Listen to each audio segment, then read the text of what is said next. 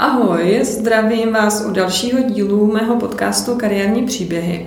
Mým dnešním hostem je Olga Pol, která o sobě říká, že obléká smysl do slov. Olgu živí copywriting, content marketing a taky učí ostatní dobře psát. Čas od času pořádá workshopy pod hlavičkou Kopyherna. Olga má za sebou vysokou školu, 20 let praxe s výukou a překlady a poslední 6 let se věnuje právě copywritingu a content marketingu.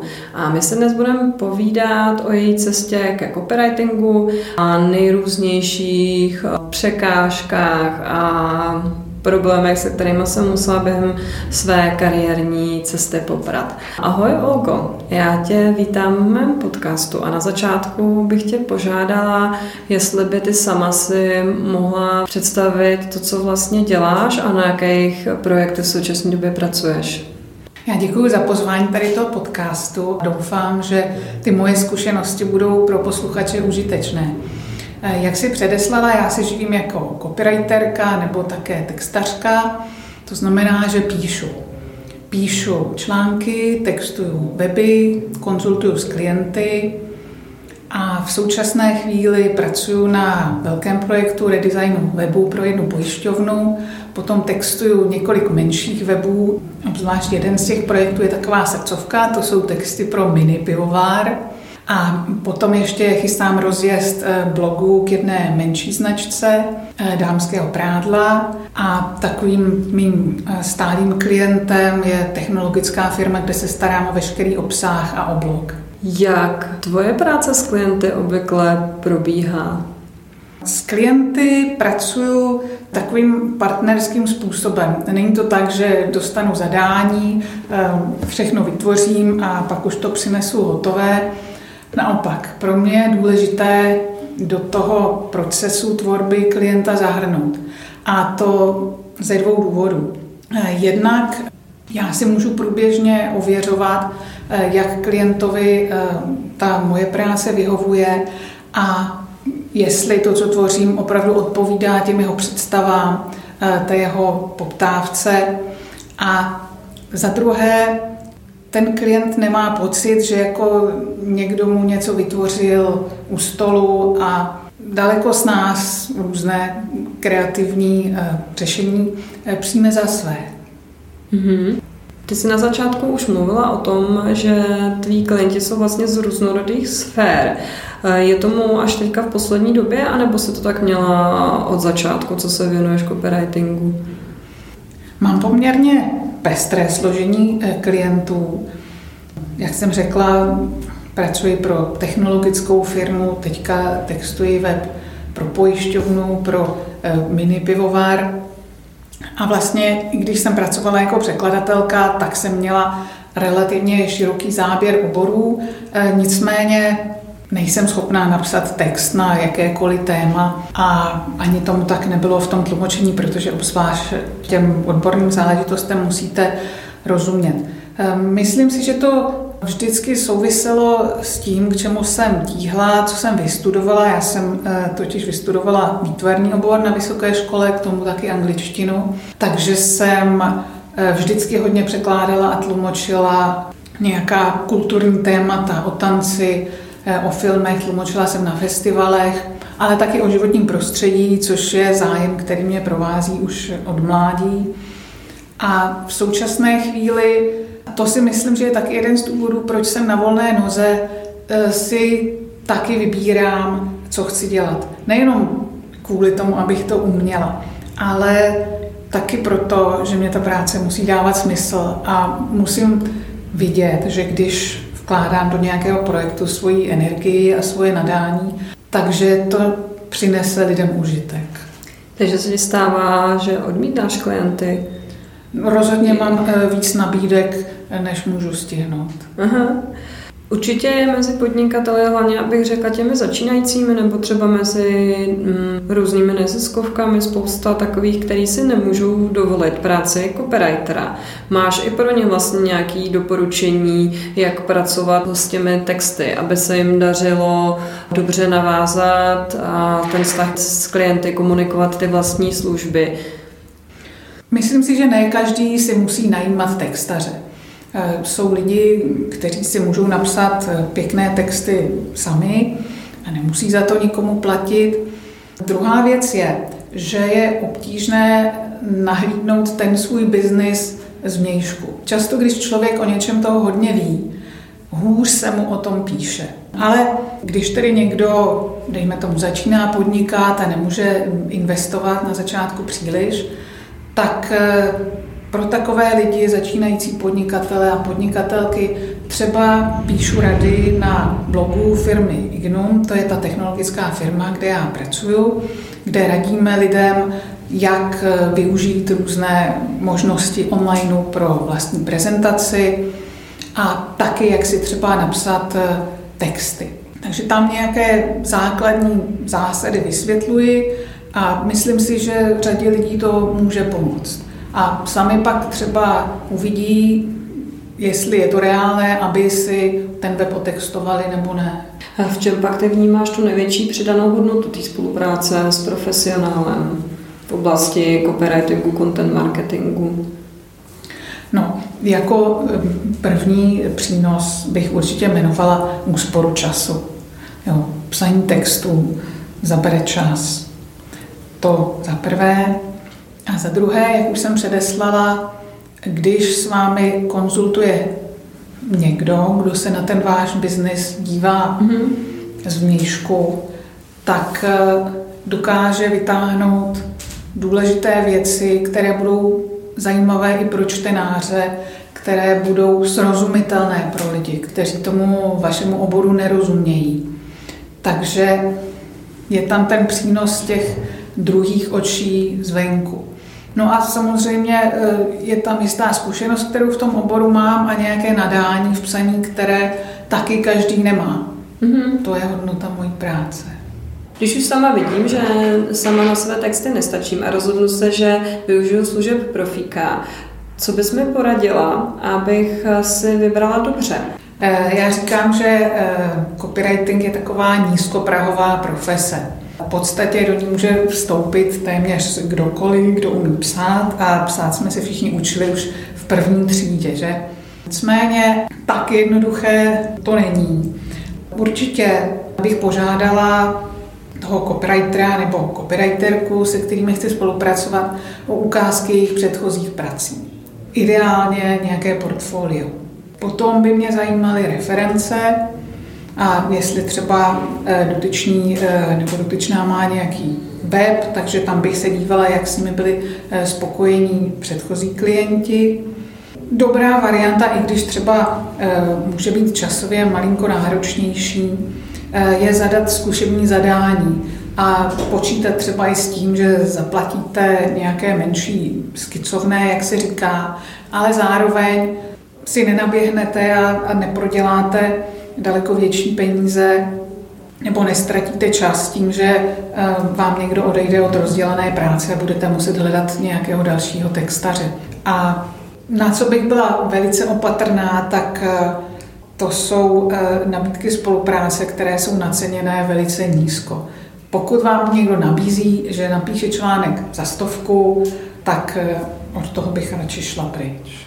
To mi nahráváš na další otázku, protože zrovna copywriting je oblast, kde myslím i třeba sami začínající copywriteri a potom i klienti dost často řeší právě otázku ceny a nějaké jako zájemné pochopení hodnoty té spolupráce.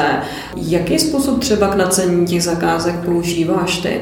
Cenotvorba je oříšek. Řešíme to všichni a je velice užitečné mít možnost se třeba poradit s kolegou při naceňování nějakého projektu, protože každý ten projekt eh, je jiný. Ehm, to je asi tak v každé kreativní profesi.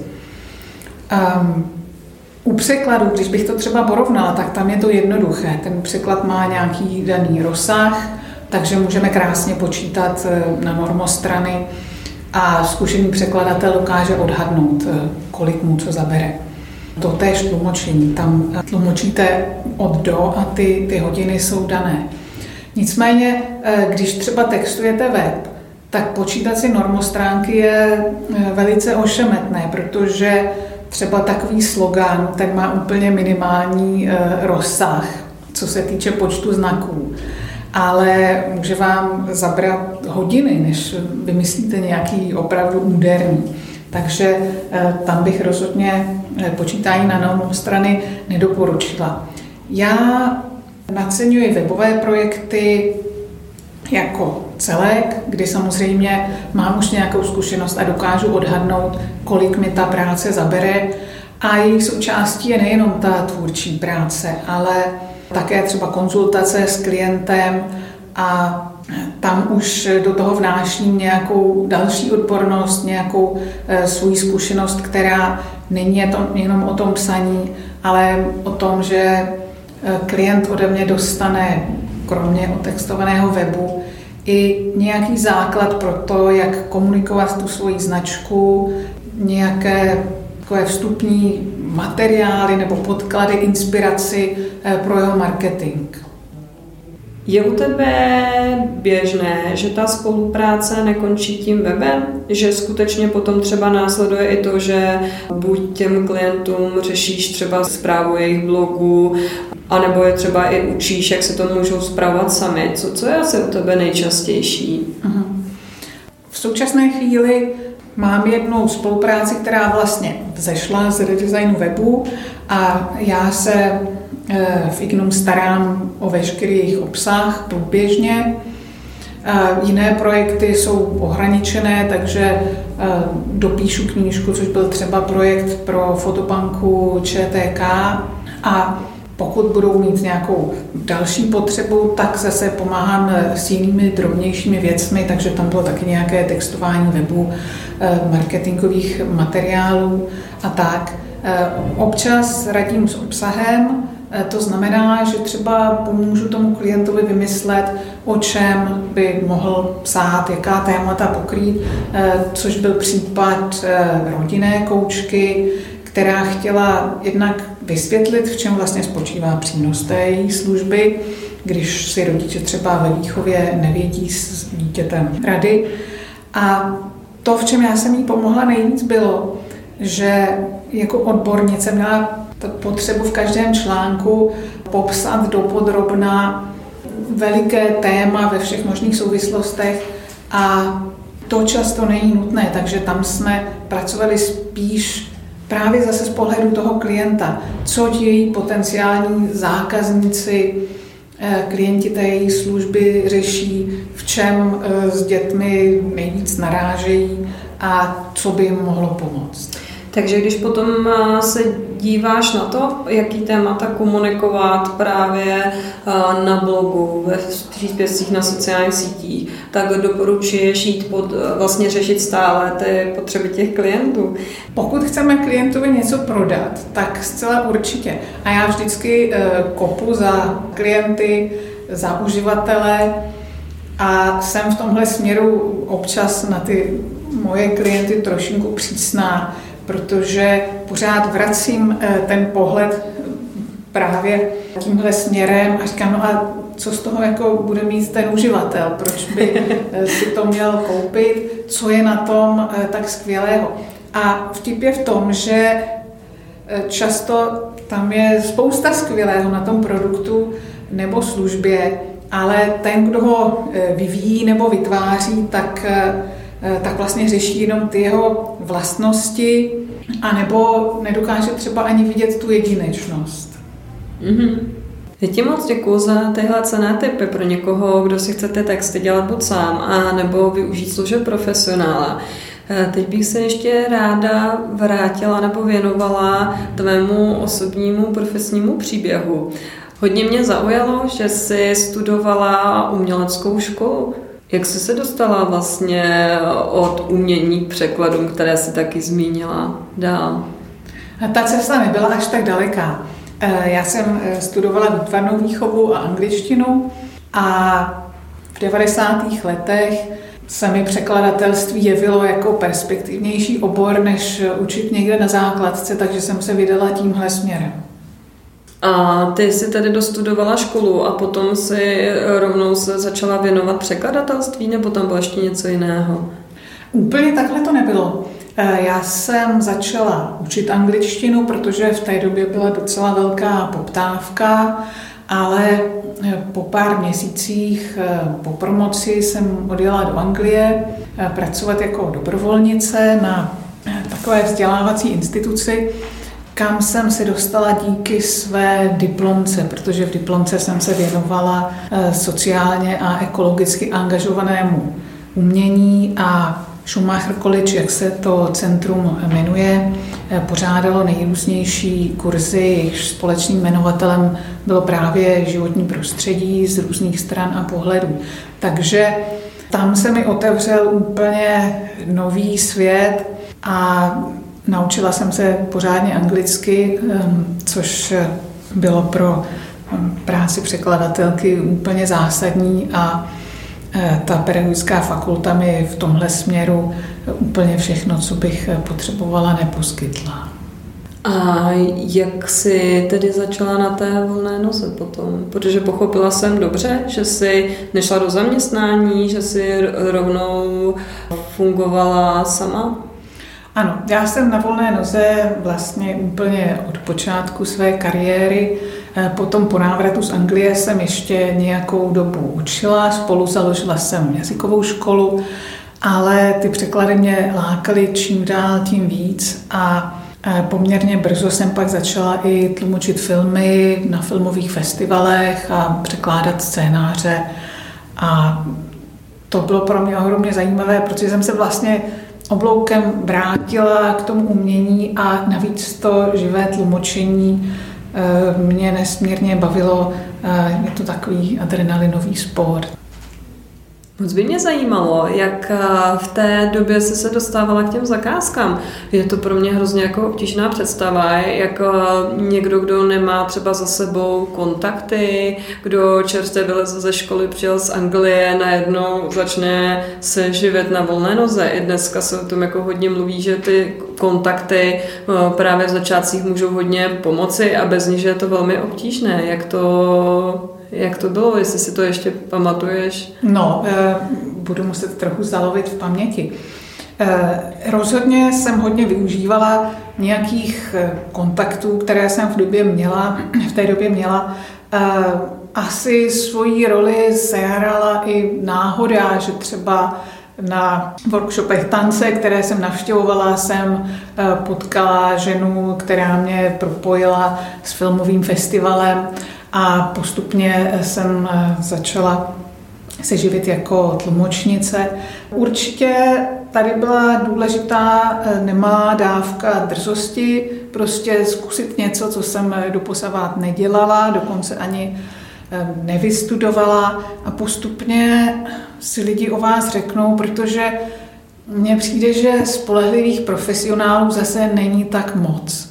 A ti klienti, které jsem měla, tak vlastně byli jako velmi rádi za to, že jako mě mají, že mě znají a kdykoliv potřebují eh, něco přeložit, takže se na mě můžou obrátit. A měla jsi v té době nějakou specializaci? Pochopila jsem to dobře, že jsi se postupně, že jsi neměla moc jako široký rozptyl, ale postupně si směřovala právě do té oblasti kultury, umění, filmu a podobně? Nebo si brala to, co zrovna bylo?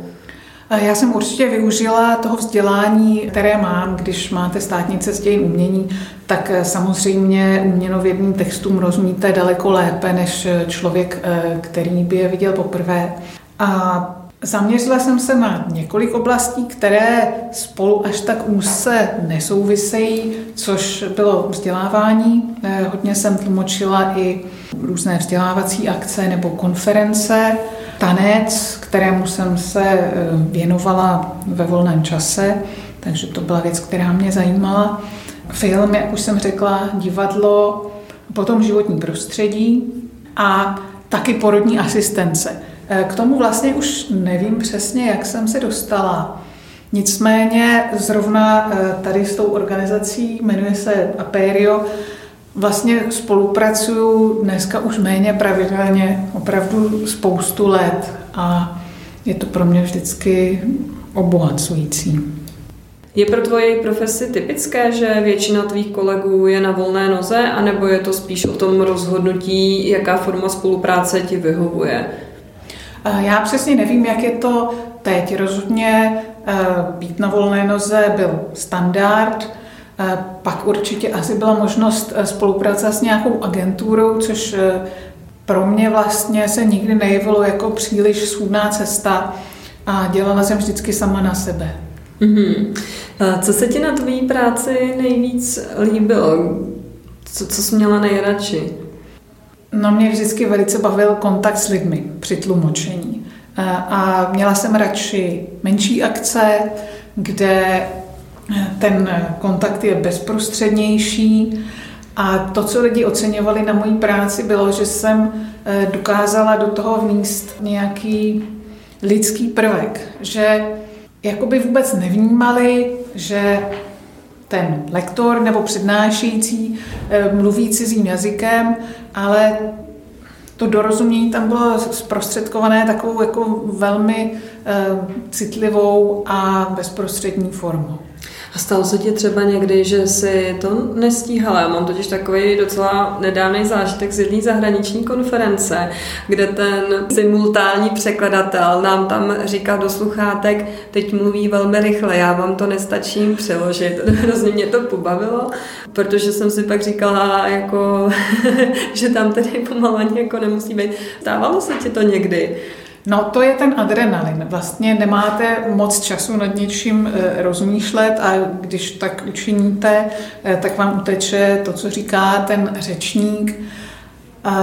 Nestávalo se mi to moc často. Eh, co se ale občas stalo, tak ne na všech filmových festivalech byly k dispozici přepisy těch filmů v psané formě a k tomu ještě ten filmový záznam, což tenkrát byly třeba i VHSky, později DVDčka. Takže ne vždycky z titulku pochopíte, eh, kdo tam vlastně mluví, nebo naopak eh, z toho filmového záznamu se těžko některé promluvy rozklíčují, zvlášť když třeba je tam vřava někde v hospodě nebo do toho hraje hudba. Takže tohle byly takové oříšky, které si vyžádali někdy dost důkladnou přípravu, anebo naopak potom velkou improvizaci. Jak to tvoje profese proměnily technologie? Tlumočnickou profesi technologie rozhodně ovlivnily, a to hodně zvlášť co se týče eh, právě tlumočení a překladů filmových projekcí. Eh, dneska už se živě tlumočí minimálně, všechno se eh, titulkuje, ale já jsem vlastně z téhle branže odešla v době, kdy se ten posun od toho živého tlumočení tomu titulkování odehrál. Takže Dneska už by mi tam asi ten kontakt s publikem chyběl. Mm-hmm. Ještě mě to v téhle oblasti zajímalo to, jak jsi se vlastně udržovala v kondici, jak jsi se třeba vzdělávala, aby jsi udržovala rozšiřovala slovní zásobu. Napadlo mě, že to asi třeba před nějakými těmi 15 lety asi bylo docela těžký, protože třeba teďka máme internet, že dostaneme se zahraničním textům, filmům, videím, všemu možnému.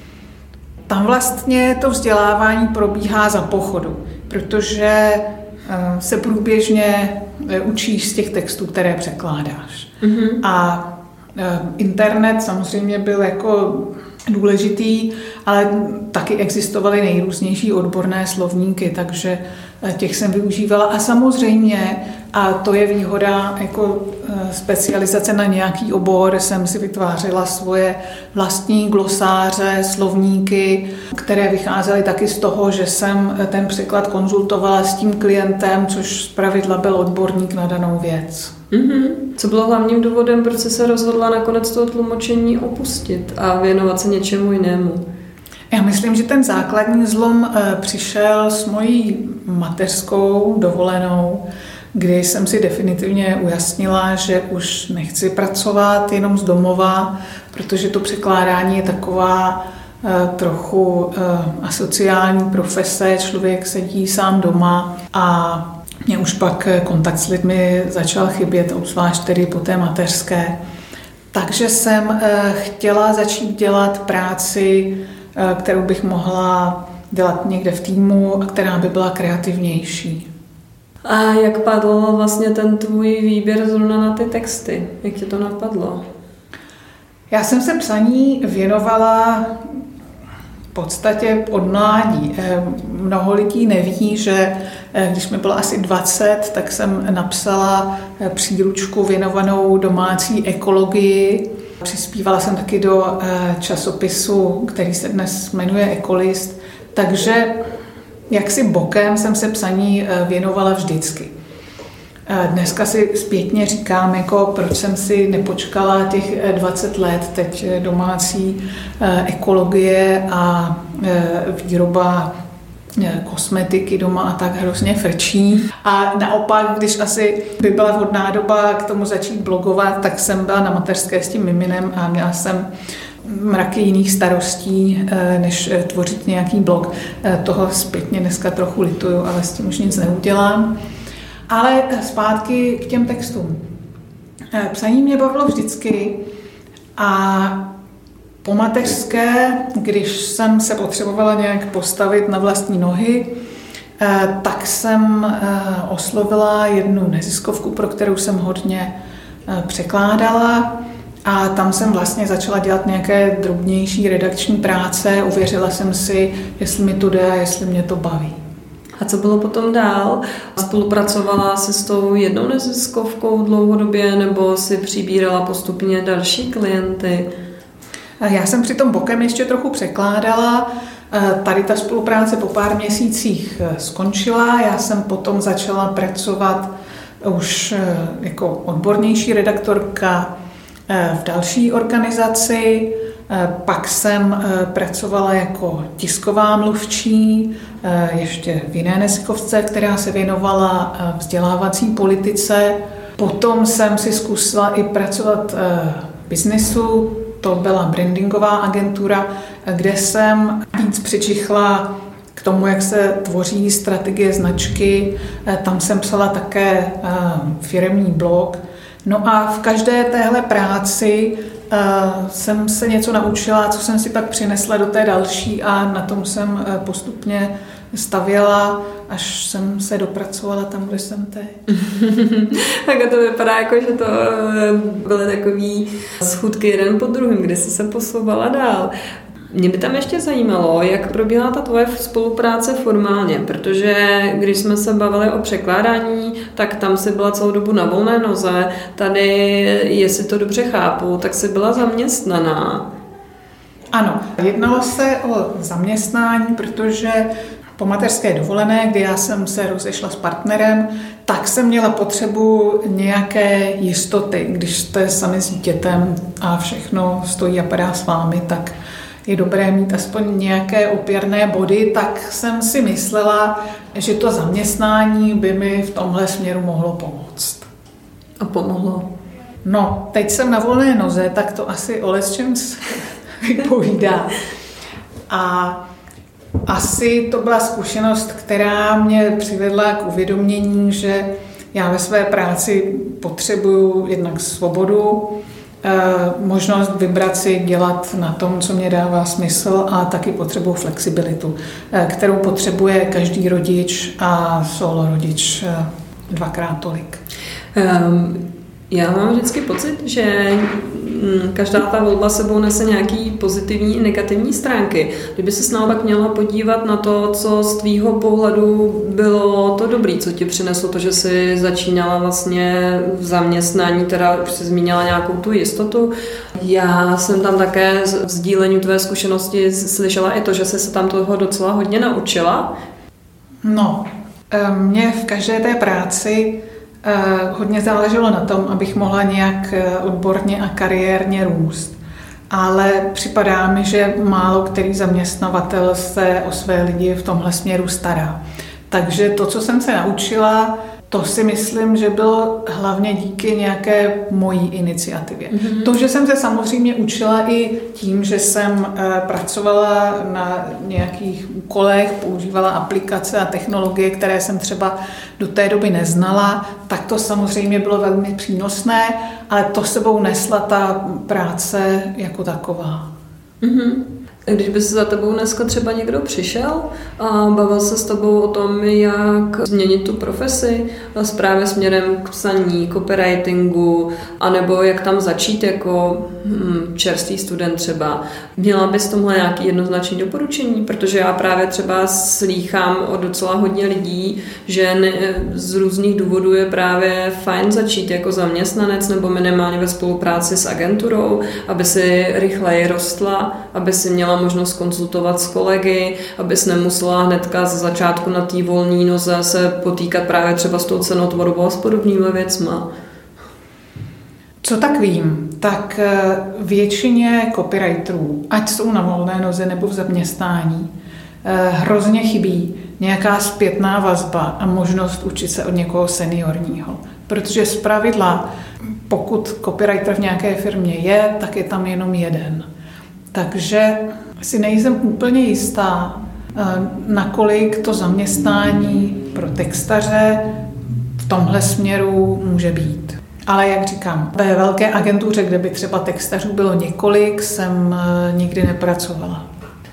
Ty jsi se tedy na začátku věnovala nějaké té redakční práci, ale jak eh, tak jsem se dívala, kam se se dál posouvala, tak jsem pochopila, že si postupně se víc a víc věnovala onlineu, že si k tomu přibrala i nějaké základy třeba UX a dalších technologických věcí, které mají nějakou návaznost přímo na tu tvoji práci.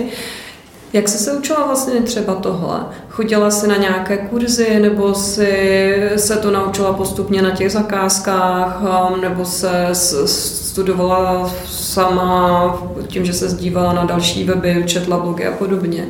Hodně jsem se učila sama, hodně jsem se naučila i za pochodu, naučila jsem se od kolegů, protože nemám ambici stát se UX designérkou, ale přijde mi, že pochopení, jak ten web funguje pro zákazníka, je hrozně důležité i pro textaře. Chodila jsem na konference, pokud mi to finance dovolily, nebo na přednášky Sledovala jsem, a to dělám ostatně pořád, eh, jiné profesionály třeba na Twitteru, četla jsem blogy, knížky a tak. Když jsi se potom rozhodla zase jít na volnou nohu po tom zaměstnání, už si v té době měla nějaké stabilní portfolio klientů, nebo si potřebovala uh, začít dělat i nějaký osobní marketing, být někde jako víc vidět? Co ti pomohlo potom zase k tomu opětověnému rozjezdu? Určitě mi pomohly kontakty a pomohl mi networking, eh, já vím, je to hrozný slovo. Prostě jsem chodila na akce, seznamovala jsem se s lidmi a vydávala jsem se paralelně po nejrůznějších pěšinkách, z nichž eh, některé nakonec někam vedly.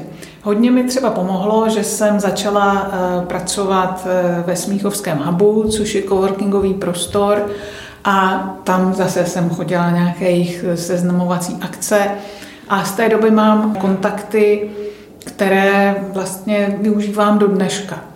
Takže všem, kdo chtějí nějak začít, bych určitě doporučovala seznamovat se s lidmi, protože nikdy nevíte, eh, který kontakt vás kam dovede. Mm-hmm. Máš v současné době i nějakou osobní vizitku nebo prezentuješ se i třeba na sociálních sítích? Má to pro tebe nějaký význam, nějakou roli?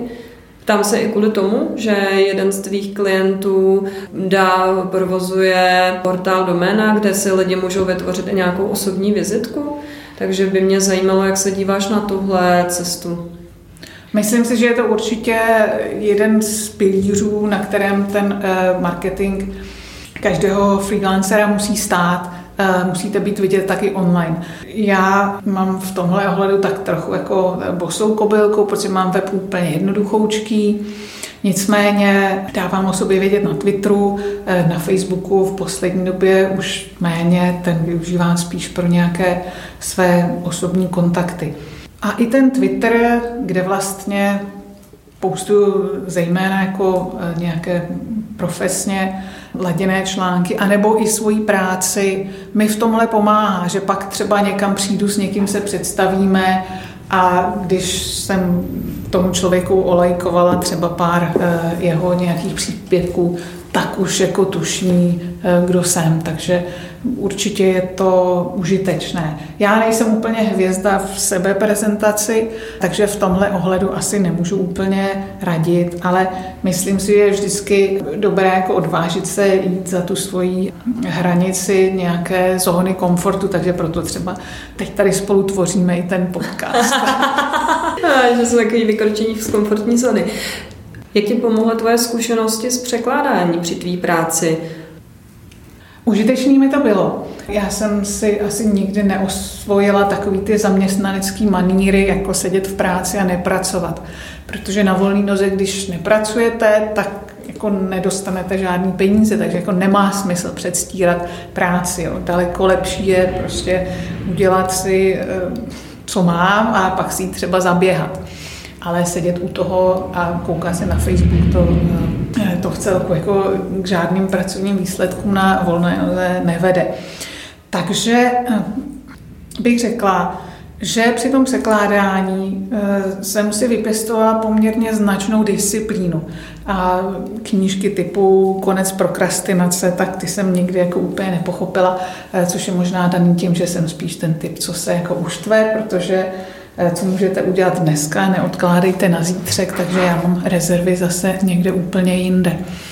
Ale abych to zhrnula, při tom překládání jsem se určitě naučila eh, velké profesní kázni, protože jsem pracovala úplně samostatně a toho samozřejmě využívám do dneška. Pak mě právě v těch zaměstnáních hrozně jako překvapilo, jak eh, tam ta produktivita taky může vypadat. Ty jsi několikrát zmínila, že velkou roli pro tvoji kariéru sehrál networking. Já sama třeba vnímám velký význam komunit. To je dobře, že to zmiňuješ. Co se týče marketingu nebo nějaké sebeprezentace, tak tam facebookové skupiny využívám docela hodně. A připadá mi, že je to skvělý zdroj, eh, jak jednak jako navázat nějaké pracovní kontakty, eh, kde objevit možnosti spolupráce a kde se i třeba profesně nějak podporovat. Co se týče textařiny, tak tam úplně komunita, eh, která by nějak aktivně rozvíjela své členy, neexistuje, jako to mají třeba UX designéři, kteří mají eh, své UX Mondays a další komunikační kanály. Existuje copywriterská skupina, ale tam mě třeba nepřipadá, že by byla až tak podpůrná, takže ji moc často eh, nenavštěvuju. Takže jdeš spíš do nějakých jako jiných skupin, kde se propojují lidi podle jiných jo. principů. Daleko Aha. funkčnější v tomhle ohledu mi připadají třeba holky z marketingu. Mm-hmm, s tím mám taky velmi dobrou zkušenost. No. A ty svoje aktivity vlastně teď překlopili do offlineu a připadá mi jako, že pro ženy opravdu něco dělají. My jsme tady několikrát zmínili to, že uh, pro tebe byla hodně důležitá uh, disciplína, že nemáš problém s osobní produktivitou. Dneska jsou strašně populární nejrůznější jako nástroje, které buď se snaží, aby si pracovala, nebo naopak, aby si včas pracovat přestala, aby se úplně neuhonila k smrti. Jaký používá třeba ty různé online, offline apky při tvý práci, které ti pomáhají? Tak tady mám jeden hodně čerstvý tip. Zkušenost, kterou jsem udělala letos na jaře, kdy přiznávám se úplně impulzivně a ve slevě jsem eh, si zakoupila knížku Zen a hotovo. To taková tenká knížka od Leo Babauty a tu jsem přečetla asi během dvou dnů. A on tam popisuje několik zásad, které by si člověk měl osvojit, aby eh, pracoval produktivně a měl dost času na všechno důležité. Takže samozřejmě, to budu asi opakovat, už eh, staré eh, známé pravdy, je důležité prioritizovat, ale co bylo pro mě třeba strašně důležitý, protože já v té naší domácnosti jako musím zastat úplně všechno, já tu domácnost živím, já se o ní starám, já v ní musím nějak zajistit pořádek, jídlo na stole, vlídné mateřské slovo a tak dál. Takže někdy toho je fakt hodně. A co mě připadalo hrozně užitečný, je si to co možná zjednodušit. A všechny povinnosti, které mám, si psát na jedno místo a hlavně si je někam psát, abych to mohla vyhodit z hlavy. A já jsem potom, protože používám aplikaci Trello, eh, v různých projektech eh, ji používáme na řízení projektů, tak jsem si tam dala vlastně i eh, takový způsob, jak si řídím ten vlastní čas, nejenom pracovní, ale i ten mimopracovní a všechny ty domácí povinnosti. A hrozně se mi ulevilo, protože si toho nenakládám víc, než můžu. A na konci dne vidím, co jsem jako všechno udělala a že jsem zvládla nicméně skoro všechno, co šlo. Takže neodcházím z práce s takovým pocitem, tak celý den jsem tady makala, ale co jsem vlastně udělala? Mm-hmm. Protože na konci týdne se ohlídnu a vidím, že toho vůbec nebylo málo a ještě tam třeba byly věci, které tam nějak jako přibyly a můžu taky sledovat, jak se posouvám k nějakým svým cílům. Důležitý je eh, nemít těch cílů moc a na každý den si stanovit, co jsou ty hlavní úkoly. A jenom taková jako vtipná, ten autor doporučuje každý ten návyk z těch asi sedmi si osvojovat měsíc. A já jsem jich eh, takhle jako začala uplatňovat asi tak jako čtyři nebo pět během eh, prvních tří neděl. Byla jsem trochu ve stresu a říkala jsem si, no jako já ten zen asi jako neumím. No a jedna z těch zásad, jak je, je to eh, tady v té knize, je to vyhodnocování. A já pak jsem jako po těch eh, třech týdnech jako se ohlídla a řekla jsem si, ale teď jako tohle má jako člověk normálně jako zvládnout za pět měsíců, takže co tady řeším? Takže tohle bych určitě doporučila. Samozřejmě používám Google kalendář, tam si plánuju, co kdy dělám, abych věděla.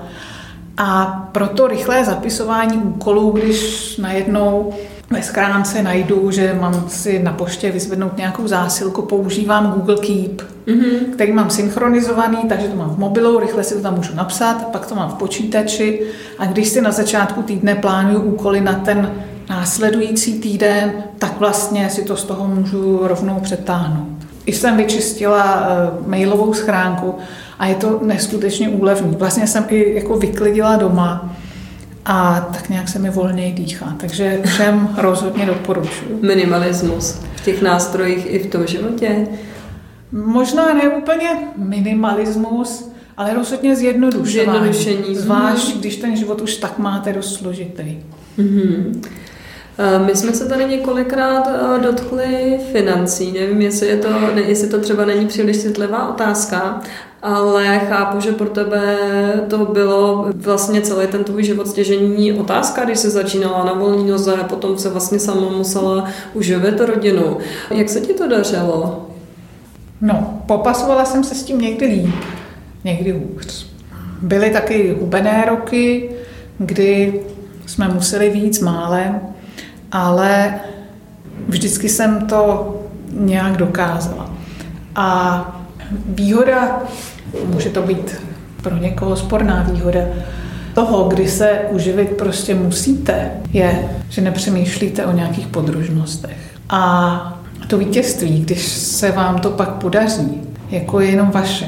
A fakt víte, že to, co jste si vybojovali, jste si vybojovali svýma silama. A to už vám nikdo nevezme. To mě ještě teď zajímalo, jestli tvoje podnikání v průběhu těch let vyžadovalo nějaké větší investice? Jak už jsem zmiňovala, copywriting je eh, profese nízkoprahová a to určitě i díky tomu, že vlastně nepotřebujete příliš velké vstupní investice. Já jsem nemusela eh, budovat žádnou provozovnu, eh, kupovat si stroje, Nepotřebovala jsem ani eh, nějak super výkonný počítač, jako třeba to potřebují grafici. Takže ty hlavní investice, které si to moje podnikání vyžádalo, eh, když tady pominu technologie, což je nějaký počítač, teď mám už i skvělý monitor a tyhle technologické záležitosti, tak byl hlavně čas věnovaný tomu, že jsem se vzdělávala, byly finance, které mě stála účast třeba na nějakých konferencích nebo na kurzech. A asi ta hlavní investice byla moje odvaha. Tu vám nikde v bance nepůjčej. Ty odvaha si potřebovala asi hodně. Ty jsi už tady několikrát zmínila, že jsi sama. Jak si to zvládala, když tvému synovi, když byl úplně malý? Měla si možnost zůstat vůbec na rodičovské, nebo si musela pracovat celou tu dobu? Já jsem eh, na rodičovské byla, to ještě moje manželství eh, trvalo. S partnerem jsme se vlastně rozešli ke konci té mateřské. Asi horší období by eh, jsem si vybrat nemohla, protože přesně měla jsem za sebou tři roky, kdy jsem byla ráda, že se zvládám věnovat tomu dítěti, rozpadal se mi vztah, takže profesně jsem se vůbec nějak nerozvíjela. Moje Eh, představy o tom, jak budu aktivní matka, pracovat na mateřské, se rozplynuly jako dým. A vlastně jsem se ještě eh, přestěhovala eh, zpátky do Prahy, takže jsem neměla ani příliš mnoho lidí kolem sebe, kteří by mě nějak podporovali a fandili mi. Eh, ani moje rodina se za mě příliš nepostavila. Takže to bylo období, eh, kdy jsem byla opravdu odkázaná sama na sebe a nebylo to vždycky úplně snadné. A co ti pomohlo tohle chvíli překonat? Pomohlo mi to, že jsem se dívala dopředu a věděla jsem, že teď to sice strašně bolí, ale že prostě musím jít dál a že se nemůžu zastavit a začít si lízat rány, ale že si musím vybudovat prostě nový život od nuly, který může být moc fajn.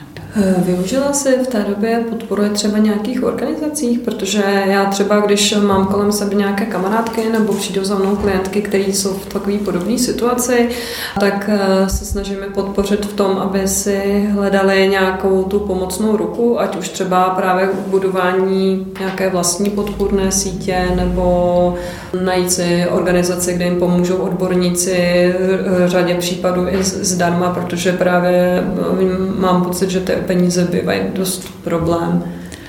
Eh, já jsem využila dvě možnosti, jestli to správně pamatuju. Jedna byly moje kontakty na už zmiňovanou organizaci Aperio, která se věnuje podpoře rodičů a já jsem tam svého času taky přispívala do jejich časopisu. A tenhle časopis mě formoval v tom mém rodičovství asi víc, než jsem si v té době uvědomovala. Takže počínaje tím, že jsem eh, porodila doma, přesto, že můj syn chodil do lesní školky, o kterých jsem se dozvěděla vlastně právě z Apéria, po to, že jsem při tom, abychom se dokázali s manželem rozejít eh, nějak civilizovaně a férově, takže jsme využili mediaci. A po profesní stránce mi pomohly konzultace zaměřené právě na to, abych si ujasnila, co umím. A tady jsem využila nabídky Evropské kontaktní skupiny a bylo to pro mě ohromně cený v tom, že jsem jako to má spousta matek po mateřské dovolené, ani e, nemusí být v tak svízelné situaci, že jsem jako vůbec e, nedokázala vidět, co vlastně umím a přitom toho nebylo málo. Takže ta právě ta externí pomoc nějakého specialisty hrála i významnou roli v tom, že si dokázala udělat ten shift té svojí kariéře a najít ten směr pro tebe. Určitě to byl jeden z těch kamínků, na kterých jsem jako postavila základy té své kariéry eh, v období po té mateřské dovolené.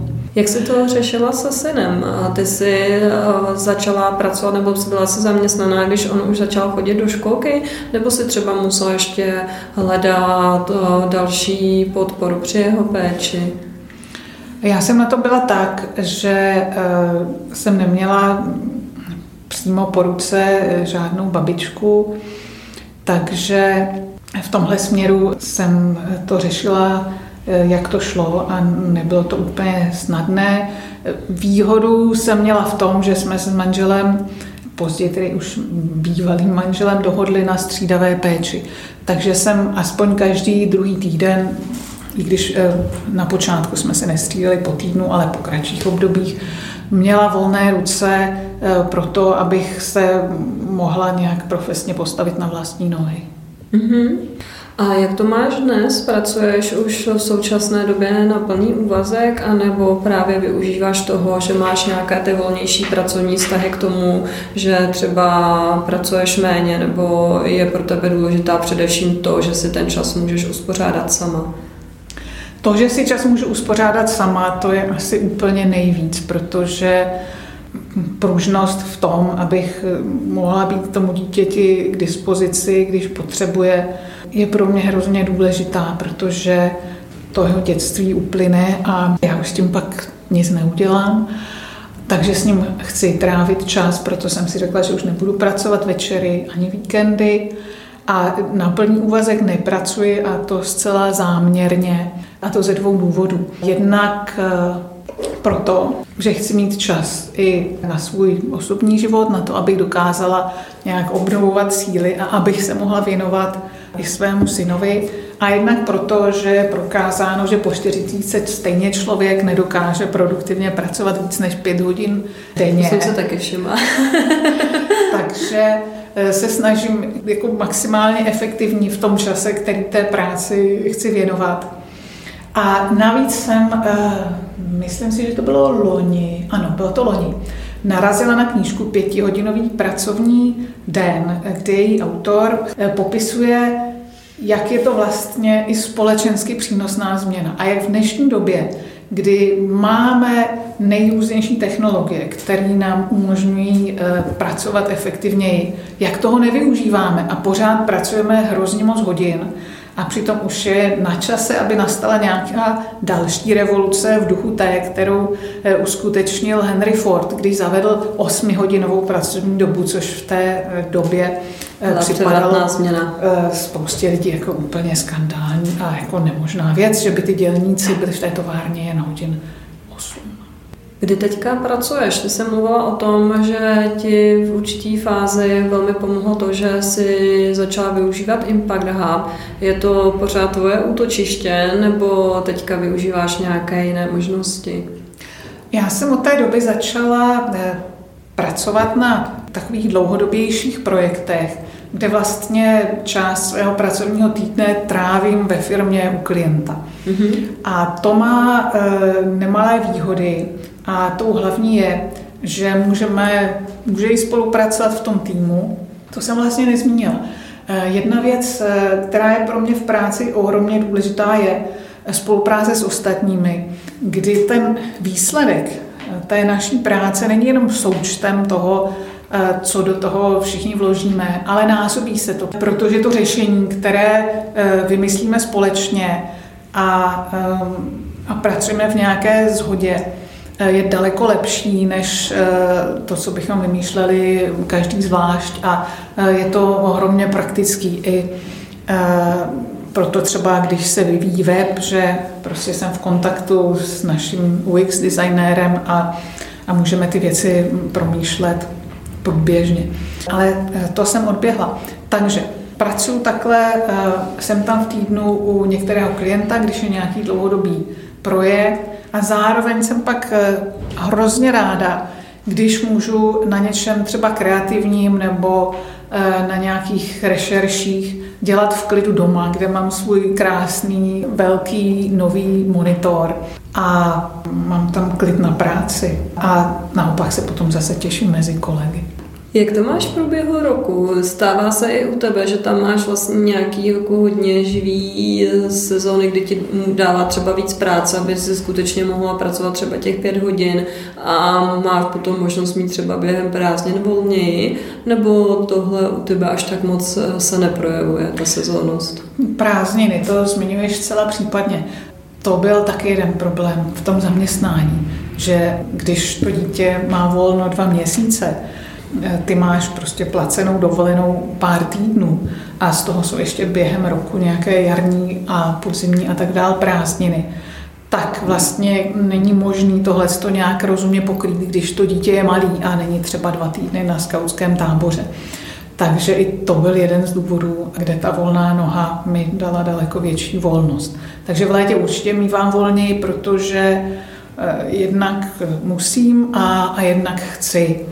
No a naopak podzim ten eh, bývá eh, takový náročnější, což ale souvisí s tím začátkem školního roku a s tím, aby se zase všechno zaběhlo a pak se všechno tak jako trochu sklidní, usadí, eh, překulí se Vánoce, konečně přejde zima a tak v Dubnu se to začne zase hrozně zrychlovat a přitom toho potřebuju stihnout ještě docela hodně. Co ti pomohlo se dostat tam, kde jsi? Protože na to, že jsi opravdu prošla hodně náročnými obdobími, jak jsem pochopila z toho příběhu, tak to, že dnes uh, pracuješ vlastně s uh, organizacemi a lidma, s jakýma chceš, na projektech, který se ti líbí, s velmi rozumnou pracovní dobou, když se na to podívám, tak to si říkám, wow, jako to je, to zní téměř jako dream job. Co si myslíš, že to byly ty hlavní věci, co třeba tobě se podařily udělat, že se s tímhle směrem posunula? Asi největší roli v tom se hrála moje houževnatost. Že jsem si řekla, že já to přece dám, jo, já tady neskončím na kolenou, ale e, nějak to prostě půjde. A to si myslím, že asi bylo to hlavní. A potom jsem e, postupně našla lidi, kteří mi fandili a kteří mě nějak podporovali, od kterých jsem se třeba i něco naučila. Měla jsem partnera, který mě velmi přínosně vyškolil v onlineu, takže i když ten vztah nakonec nevyšel, tak to tak za to. Snažila jsem se hodně učit. Učit se za pochodu a nebát se jít do nových věcí, i když jsem měla pocit, že eh, třeba neumím všechno na 100%, ale postupně jsem, co bylo potřeba, pochytila a dál jsem to rozvíjela. Měla jsi potřebu nebo říkala si někdy svým partnerům nebo zaměstnavatelům o tvojí situaci, nebo si to vlastně vůbec nekomunikovala, protože na tohle se mě třeba často ptají ženy, nebo to zaznamenávám i třeba v diskuzích v různých online komunitách. Bylo by teď snadný říct, že je lepší tu svoji situaci komunikovat otevřeně a na rovinu a říct, já to mám takhle, a potřebuju tohle. Ale myslím si, že to není vždycky jednoduchý, zvlášť když se člověk třeba o to svoje pracovní místo trochu bojí. Mm-hmm. Já mám úplně podobnou zkušenost, že Někdy se podařilo těm ženám právě najít pochopení na druhé straně a respekt a vstřícnost ale někdy, když fakt tu práce potřebovali a věděli, že prostě musí jít i do firmy, kde jim ta situace úplně nepřeje, tak spíš zvolili tu strategii utajování, to tak musím říct, a v podstatě nic jiného ani v jejich situaci nezbylo. Bavili jsme se o tom, že je pro člověka na volné noze, nakonec i v zaměstnání je důležité, abys měla aspoň nějakou elementární spolehlivost, což třeba já sama jako rodič, který i má partnera, vnímám jako docela velký problém, když třeba přijde nemoc nebo nějaké ty školní události, besídky a podobně, kde chceme nebo musíme, u čeho musíme být Někdy je to na knop, někdy mám pocit, že prostě některé věci se nedají zvládnout úplně dobře. Jak se ti dařilo tohle vyřešit? Jak kdy? Myslím si, že je důležitý plánovat si tak, aby věci nebyly na doraz. Což eh, řeknu na rovinu, se mně ne vždycky dařilo. A myslím si, že byly i situace, kdy asi jsem mohla odvést lepší práci nebo zapůsobit eh, jako spolehlivější profesionálka. Takže asi se tomu nevyhne nikdo. Nicméně připadá mi důležitý eh, nastavovat si tu spolupráci tak, aby tam přece jenom jako byla nějaká vůle a když jako se nedá nic dělat a měla jsem třeba loni na jaře takový projekt, který mě tady eh, hrozně moc bavil, tak jsem taky pracovala třeba někdy jako 12 hodin denně, protože se to prostě do termínu stihnout muselo. Ale taky jsem si myslím, pak se z toho asi třeba měsíce vzpamatovávala, stálo mě to hodně sil, eh, i když to byla skvělá práce. A Jako hrozně důležitý vnímám taky najít si spolupracovníky, který budou mít eh, pochopení pro to, jak to mám. A ještě za další, určitě bych mohla do té kariéry víc šlapat, víc se rozvíjet, mít větší ambice a náročnější plány a dotáhnout to dál a vydělat víc. Ale myslím si, že by to bylo na úkor toho, jak žiju a, kolik času trávím se svým synem a to mi za to nestojí. Takže mi přijde, že je to o tom najít si nějaké přijatelné optimum, kdy eh, se dokážu uživit tak, aby se nám dobře žilo a zároveň se u toho úplně neuštvu. A jsi spokojená s tím, jak to máš teďka? Je ti v tom dobře?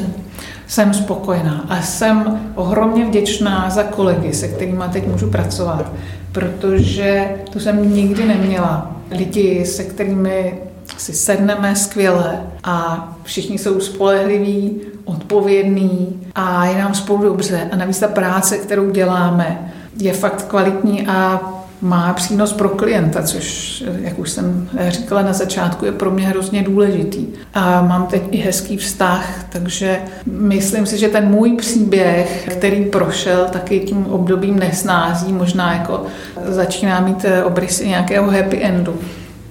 Tak to zní úplně skvěle. Tak já ti přeju, aby ten happy opravdu dopadl a aby eh, se ti dařilo dál ve tvém osobním pracovním životě. Moc ti děkuji za tvůj čas a taky doufám, že budeš pokračovat ve všech svých osvětových, vzdělávacích a dalších projektech, které pomáhají podnikatelům i podnikatelkám rozvíjet ten svůj biznes tím správným směrem. Takže moc díky, že jsi přišla. Já děkuji za pozvání a všem posluchačům, kteří to doposlouchali až sem do konce, tak eh, ohromně děkuji za jejich pozornost a doufám, že moje zkušenost jim bude k něčemu taky užitečná. Díky moc.